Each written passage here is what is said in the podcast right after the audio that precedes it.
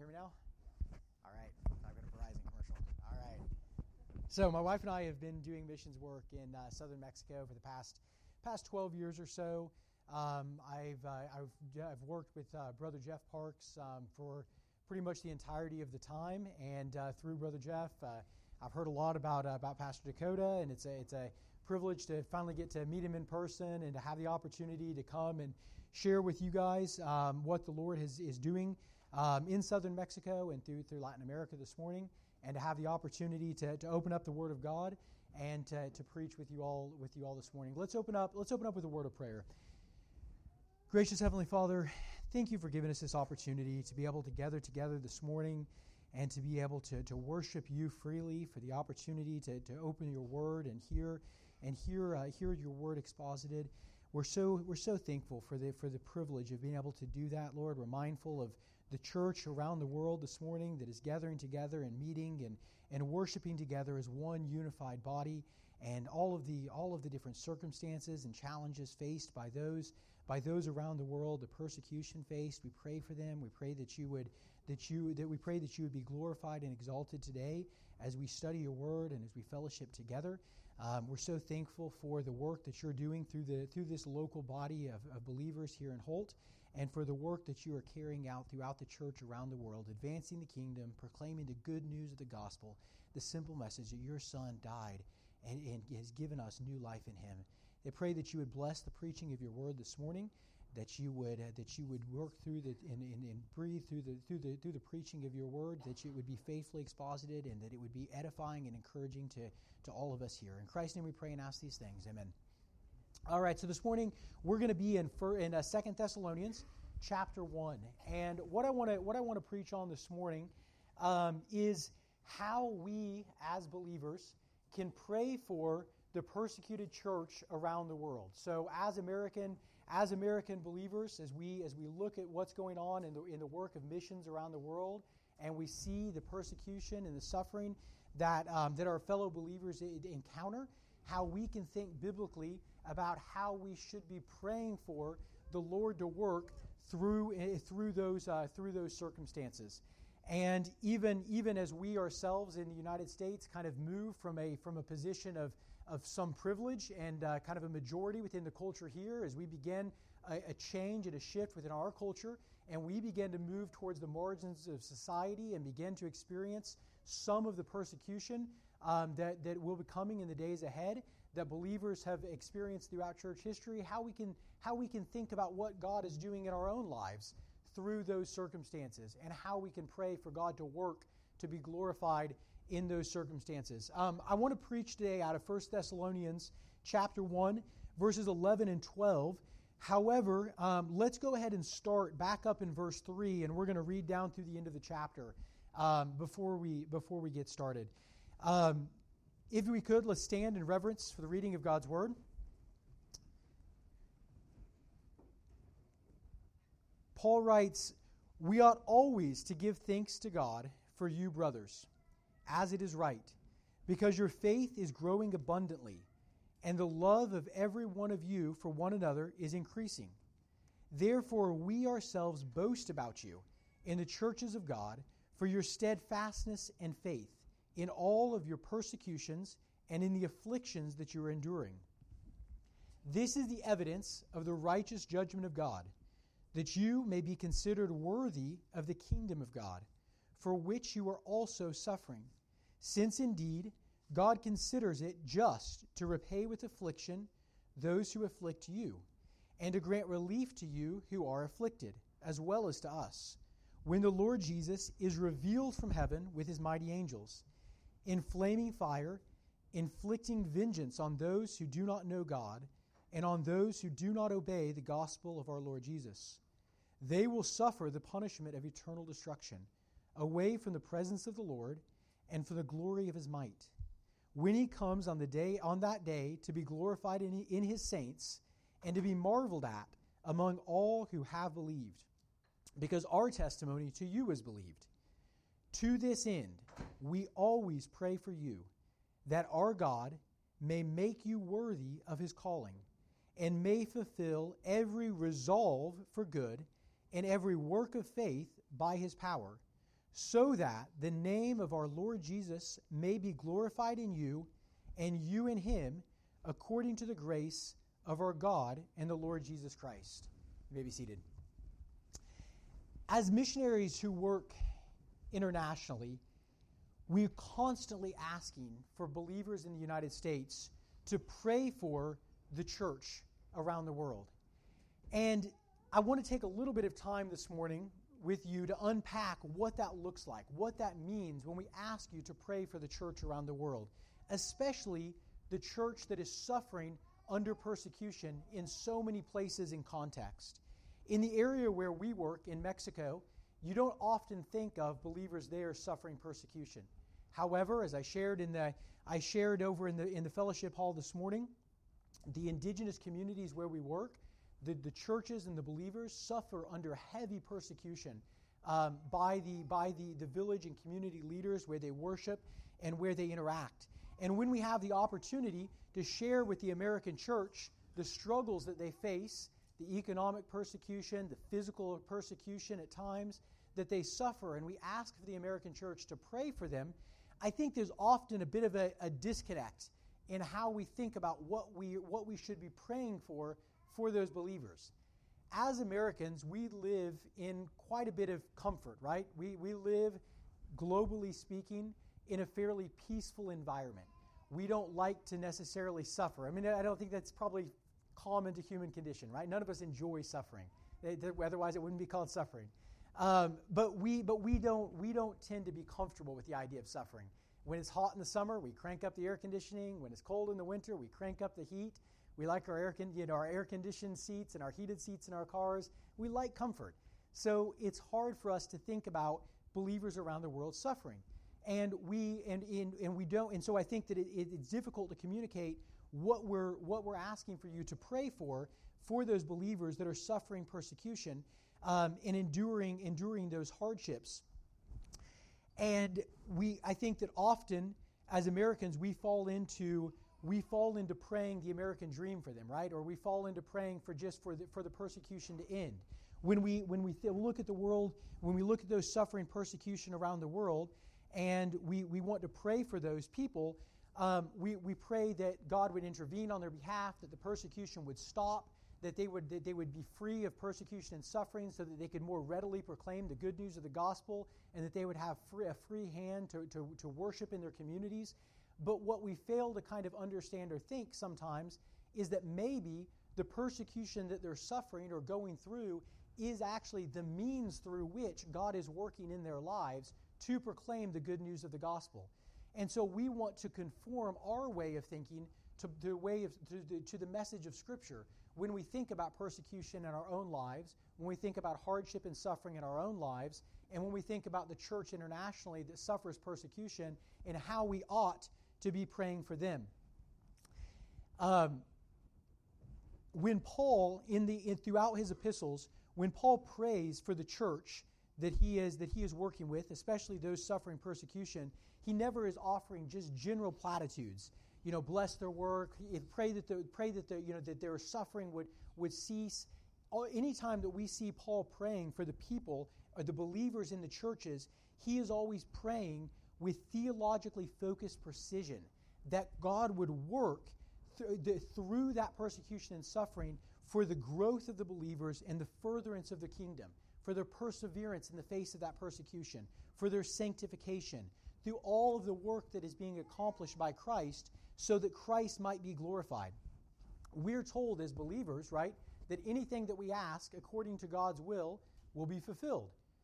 But what is God's will? What is God doing through uh, our lives, through the suffering in the, in the church? What is God trying to accomplish? The church in Thessalonica that Paul is writing to here in, here in, the, in, the two, in, the, in his two epistles is a church that was suffering tremendous levels of, of persecution, both, both physical persecution, being put to death, but also economic persecution being cut off to being cut off in the markets and being cut off from the opportunities to, to exist and to buy and sell and trade in their communities. And there was a great deal of discouragement that had crept into the church as they as they sat and they waited um, for God to move and to work um, in, the midst of in the midst of this suffering. And when Paul writes to them in, the two, in his two epistles, he writes two very, very missionally focused eschatological books. The books of the First and Thessalonians are focused on the future second coming of Christ, when Christ would return in judgment and, and, and, and set the world aright, when God would rain down his, his judgment on those that were persecuting the church and restore and restore order and, and bring justice and peace through, to the world. But Paul also is saying, while we're waiting for that, these are the ways in which you should behave and operate and understand what God is doing through the suffering and the persecution that you're enduring. And this is what I'm praying that God will accomplish in your life through that. So he starts out the beginning, the beginning of this passage that we that we read. He kind of starts out with that that general theme. He's telling the church in in, in Thessalonica that you are suffering persecution. Um, you have you have believed the gospel, and because of the you've believed the gospel, because of the work that Christ has done in you, Someday Christ will return. He will pour out his judgment and his wrath on those that are those that are persecuting you, and he will he will set all of these things right. But in the meantime, while we're waiting for those, while we're waiting for him to him to return and to carry those things out, he is still working in and through that persecution and that suffering. And so Paul in the verses in our verses here in verses 11 to 12, he he offers a prayer for the church in Thessalonica. He, he's praying for that church that is suffering tremendously, asking for God to work through the persecution and suffering to accomplish his, the, his, his work, recognizing that it is through the power and the sovereignty of God that the suffering that the believers were accomplishing and the work of the believers in the midst, in the face of that suffering, how they were, tr- how they were pushing forward and working through their, their faith in the face of that persecution would ultimately be transformed to bring glory to Christ through their, through their suffering and ultimately bring about what is that of greater good for, for the believers in the church. So he starts in these verses here. He says, To this end, we always pray for you, that our God may make you worthy of his calling, and may fulfill every resolve for good and every work of faith by his power so that the name of our Lord Jesus may be glorified in you and you in him, according to the grace of our God and the Lord Jesus Christ. So Paul says, I'm writing to you, you're suffering tremendous levels of persecution. I'm writing to encourage you that Christ is coming back someday. He's going to come back and bring judgment to those that you've suffered. You will be saved and delivered from that, person, that, that judgment because of your faith, because the faith that God has given you. Um, but we, as we as we as, uh, as, as apostles, those that have preached the gospel to you, are, are, are boasting or taking taking encouragement in the fact that in the face of this persecution, while you wait for the for the return of Christ, that in steadfastness and faith, you are walking through that persecution, that you are enduring the suffering, and, and, and moving forward in faith to act out and to proclaim the gospel, um, so that when Christ comes to judge and to avenge those that are persecuting you, you would be found faithful and that Christ would be glorified in you. And Paul, when he prays for them here as they suffer the persecution and await that return of Christ, he prays three very specific things for the church as they walk through that suffering and that persecution and wait the return of Christ. First, Paul says, because of the persecution that you're suffering, I pray that you would be made worthy, that you, in the face of this suffering and persecution, that you would be made worthy of that suffering and persecution. Because who ultimately is being persecuted? Who is, who is, who is it ultimately that the world hates? It's ultimately Christ that the world is rejecting and hating, our Master, our Lord and Savior, who the world hates and is persecuting. And we, as believers found in Christ, as those that are joined to Christ, are suffering the persecution and hatred of the world because we have been chosen by God to receive salvation, to be found in the body of Christ. And so Paul prays, he says, I pray that God would make you worthy of this calling, that he would make you worthy. And so we want to think about what does that mean when he says that he wants them to be made worthy? Does that mean that he wants the he wants the believers to, to work hard and to make themselves worthy?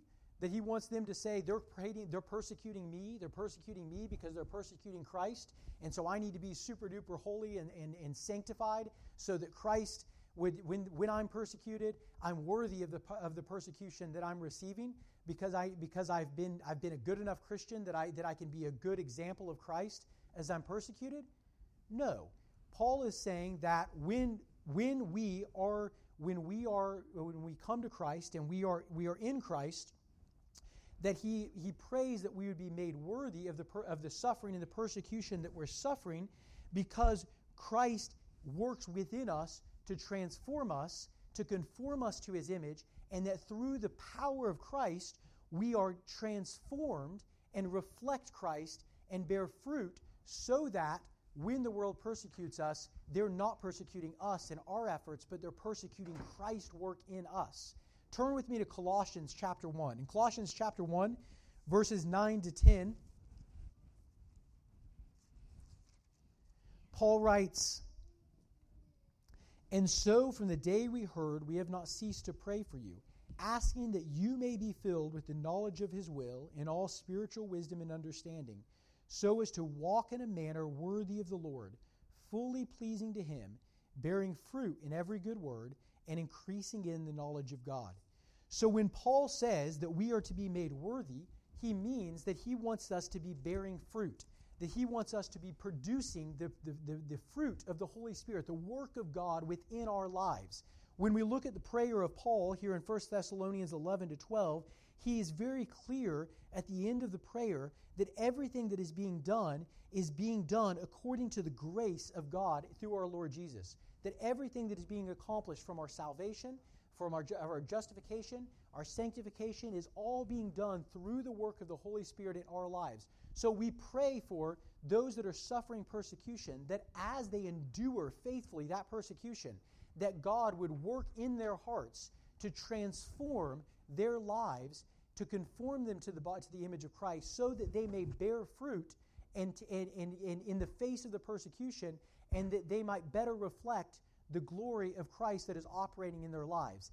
And if you think about it, that is a very unnatural response. When we are persecuted, when we suffer, our response is not to bear the fruit of the Spirit of love, joy, peace, patience, long suffering. Our response is to take into our own hands what Christ is promising to do earlier in 1 Thessalonians. We pray that God, we want to, we want to bring the holy sword of judgment on those that are, that are persecuting us. We want to see our enemies crushed and destroyed. We want to see all of the persecution stopping. But Paul says that's coming. That's going to end. All of the suffering of this world is going to come to an end someday, but that's not today. In this world, we are going to endure persecution and suffering. And our prayer is not that it will end. Our prayer is that it will end someday when Christ returns and sets things right. But our prayer is that as we mediate, as we walk through that suffering, that we would not respond in discouragement, in anger, in frustration, in, in, in hatred for our enemies, but that we would be transformed, that we would be made worthy, that God would make us worthy, that Christ would make us worthy of participating in the suffering that He Himself endured on the cross. That we would be made worthy through the work of the Spirit in our lives that produces fruit to participate in the joyful suffering of Christ as the world persecutes Him through His, through his church. Um, but it's very, very important to note the, the, the, the theme, the, the, the, the, uh, the, the thrust of what Paul is saying is not that the church would become worthy, but that rather that Christ would make the church worthy, that we would be transformed through the grace of Christ, through the work of the Holy Spirit, to be made worthy of the persecution that we are suffering, rather than praying that the person in the persecution and the suffering would, would end. And then he prays that as they, as they are made worthy, as they tra- are conformed to the image of Christ, that the church would resolve or, or to do good work. So the church, those suffering persecution, in the face of the persecution and suffering, as they're conformed to the to the as they're conformed to the power uh, to, to the to the image of Christ, that they would resolve to walk forward in faith to exercise that that that fruit, to, to produce that fruit in the world so that Christ might be glorified. It's important to think about what Paul is addressing here in the context of the church at Thessalonica. where, if we remember back to the first epistle, Paul writes to the church and he says, If a man shall not work, neither should he eat, right? In 1 Thessalonians. Why did he say that? Because as the church suffered persecution in Thessalonica, there was a group or a movement that, that chafed under that persecution and said, We're enduring hardship and suffering and persecution. We can't work. We can't participate in the market. So, what we're going to do is just retreat into the walls of the church. We're not going to work anymore. We're just going to let the wealthy individuals in the church that were the patrons of the church in, in Thessalonica provide for our physical needs. And we're going to sit around and we're going to pray and we're going to wait for Jesus to come back and, and put and, and, and avenge us against those that are persecuting us. And so they were wanting to retreat within the, within the confines of the church and wait for the return of Christ to come, which they expected to imminently happen to bring judgment to those that are perse- were persecuting them and restore uh, and, and bring about the, the kingdom of God.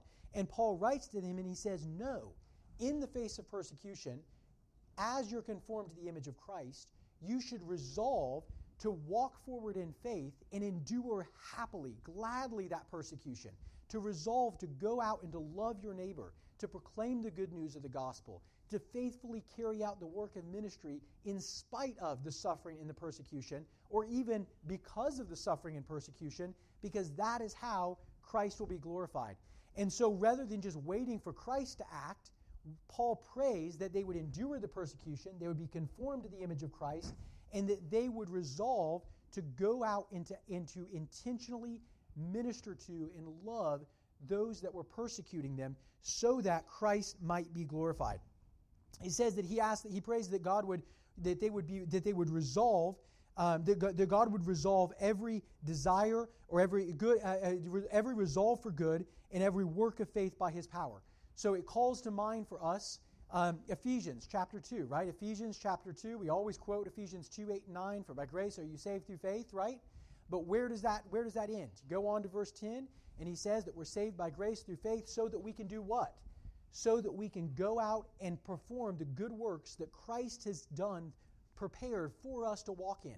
That we would recognize that the good works that we resolve to do, that we want to do, are not our own good works, but that those resolutions in our heart to go and to love our neighbors and proclaim the gospel and to live good and holy lives in the face of persecution are not something that we are doing out of our own goodness or our own power, but that is actually evidence of the Holy Spirit working in our lives, evidence of the, of the, of the work that Christ has done in our hearts and the work that He has given us. So we pray that the church, in the, the, persecuted church, would be, excuse me, we pray that the persecuted church would endure the suffering that they are going through um, that they would that they would do it in a way that glorifies Christ. We pray that they and we pray that they would resolve to to continue to do the work of ministry that they are called to do. That they would faithfully live out Christian lives, going out and proclaiming the good news of the gospel to their neighbors and to their family and to their friends, to live holy lives, even though those actions and those works will bring about persecution and suffering in their lives. That the Holy Spirit would transform them and give them those that the, the desire and that they, he would join his his power to those desires and those resolutions to carry out and trans, uh, to the work of the gospel to bring about conversion of, of, of those of, of, of, of con, bring about conversion to bring about the, the proclamation of the gospel in unreached communities and that as that's happening that that would bring glory to christ because that is not that is not the natural response to those that are suffering and those that are enduring persecution, to love their enemies, to continue to proclaim the gospel, to pay with patience and, and, and love. And so as we as we pray for and partner with the with the persecuted church around the world, rather than just praying for ease and comfort and peace for them, we're praying that God would strengthen their heart, that He would give them resolve to, to move forward in faith and live lives of, of action of proclaiming the good news of the gospel to those that are persecuting and, and hating them. Um, ultimately, excuse me, sorry.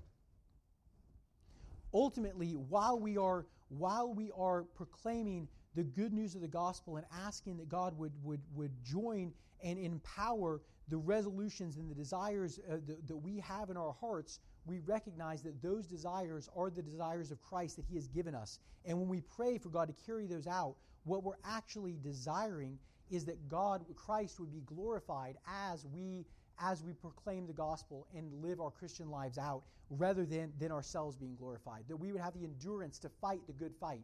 Thinking of the of the of the of the race language that Paul uses. Uh, that, that as we move forward and fight the good fight in our lives and we, and, we, and we seek to move forward in our Christian lives, that Christ would be glorified through the actions that we're carrying out rather than ourselves, rather than seeing it as something that we're enduring in our, enduring in our own in our own power. And finally, Paul concludes at the end of his prayer by circling back to that point, praying that Christ would be glorified. He says, So that the name of our Lord Jesus may be glorified in you and you in him.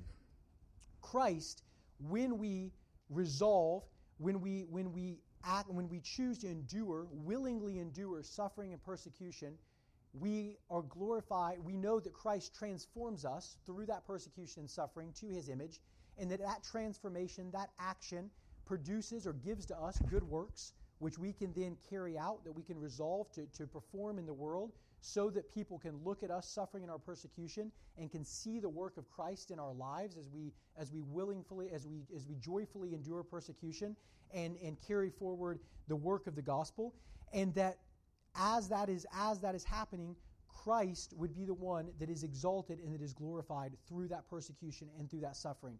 So often, um, we were just having this conversation before service. We see people that are enduring suffering and persecution around the world, and we, we pray for it to stop, or if they willfully go forward and, and accept the persecution by proclaiming the good news of the gospel, we think, why were they, why were they so vocal about it? Why didn't they keep why didn't they keep their mouth shut? Why didn't they why weren't they more careful to avoid the persecution? Why were they willing to accept the, the, the suffering that came from, pro, from proclaiming the good news of the gospel? And Paul says here that when we move forward and endure and accept the suffering and the persecution, that it is not a waste. The suffering and the persecution that we are enduring and the hardships that we're suffering are not a waste, but that Christ is actually glorified in that pain, in that suffering, in that persecution. He will be glorified by that persecution stopping someday. But at present, Christ is glorified by the suffering of believers. Christ is glorified when we joyfully endure suffering and participate in the suffering of Christ.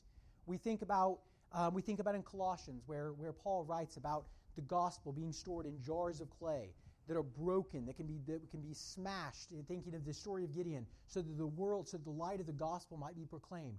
We as believers exist for the express purpose of being broken vessels that can suffer and endure persecution and be broken so that the good news, the light of the gospel, can be proclaimed forth for the, for the world to see. And so we pray for the persecuted church, not that their suffering would end, but that they would joyfully endure the persecution, that they would, that they would, that as they endure that persecution, that they would be transformed into the image of Christ, that they would bear fruit, that that fruit would be carried out in actions in the world, proclamation of the gospel, um, holy Christian lives that other people can observe and see and think, how are you living like that in the face of persecution? How are you suffering like that with joy?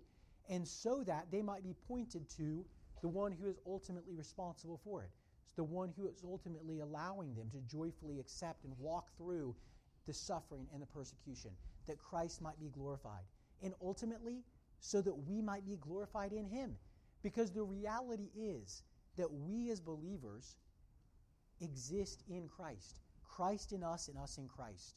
And so when Christ is glorified, when Christ is seen and exalted in the world, we can be we can we take comfort in knowing that we will be saved from the final judgment that is coming in the last day when Christ comes and judges the world that we will for all of the suffering and persecution that we have endured that we can take we can boast in Paul's words or we can take joy and comfort in knowing that someday we will be vindicated that we will exist for eternity future with Christ joined with Christ in this light temporary suffering and affliction that we're enduring now for the glory of Christ is nothing in compared to what we what we what awaits for us and what we already experience in in our in our lives in our lives today through through Christ.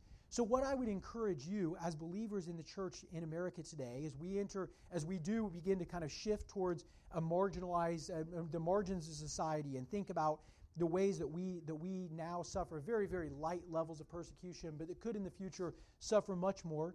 And as we look around the world and we see those that are suffering don't pray just that persecution and suffering would end and that the suffer that the church would be delivered from the pain and the hardships that we walk through on a daily basis. Don't waste the suffering and the persecution that the church endures. Don't waste the suffering and the persecution that you endure in your life. Realize that every moment of suffering, of pain, of persecution that we walk through and endure in our lives is an opportunity to be transformed in the pressure cooker of persecution to the image of Christ, to have the good the, the fruit of the Holy Spirit work in our hearts and lives to produce fruit that could never be produced from our own flesh, that could only come from the work of the power of the Spirit in our lives, and that that, that fruit would would those, that, that would would would multiply as we go forward and willingly endure suffering and persecution by resolving to do kingdom work in the world, to proclaim the good news of the gospel, to live holy lives and joyfully accept the persecution, and most of all, pray that the persecution and the hardships and the suffering would glorify Christ, that Christ would be magnified and exalted through the suffering of the believers, and that the believers would recognize that their ultimate joy, their ultimate peace is found in Christ, in their identity of who they are in Christ as they endure that suffering and that persecution. Let's take some time to close in prayer and to pray for believers around the world.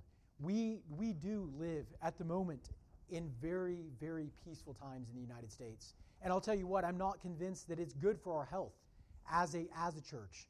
We, as believers in the United States, with, with the ease and the comfort that we have had for, for a very long period of time, that has caused us to miss out on opportunities that Paul is talking about here and here when he's writing to the church in Thessalonica, missing opportunities to joyfully endure suffering and persecution, and for the Spirit to work through that, that persecution to transform our lives and hearts to conform us to the image of Christ. So pray, let's take a moment to pray for the, for the church around the world to pray for the work of, our, of, of the Spirit in, the, in their suffering and persecution that they're enduring, but also in our lives through the suffering and the persecution that we endure in our own ways, that we would embrace rather than seek to escape that, that suffering because we joyfully participate in the suffering that Christ has chosen to see fit to allow us to participate in as he endured suffering and persecution.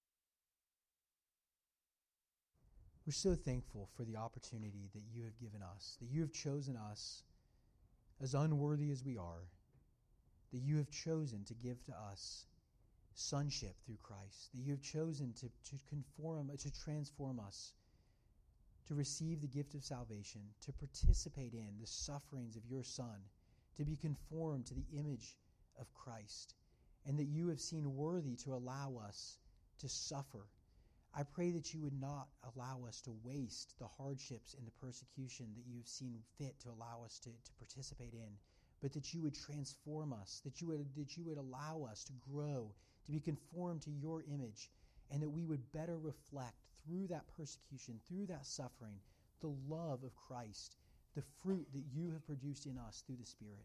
We pray for the church as it suffers around the world. We pray that you would encourage the hearts and the minds of believers that you would that you would walk with them through the hardships. Persecution is hard and it hurts and it's difficult. We pray that you would comfort the hearts of those that walk through the pain and the difficulties and the loss, but that you would allow them to understand that you are working through that, that you will one day judge. But as they walk through that persecution, that they would joyfully understand that you are conforming to their image, to your image, that you are allowing them to serve as vessels proclaiming the good news of the gospel as they reflect your glory and image on earth. I pray that you would give us the wisdom and the knowledge to be able to pray effectively for the church around the world, that we would pray with precision, that you would be glorified through the suffering rather than simply praying for it to cease. We ask that you would be with the church here and around the world as we go forth this week, that we would be worthy vessels proclaiming the good news of the gospel, loving those that hate us and persecute us. In Christ's name we pray and ask these things. Amen.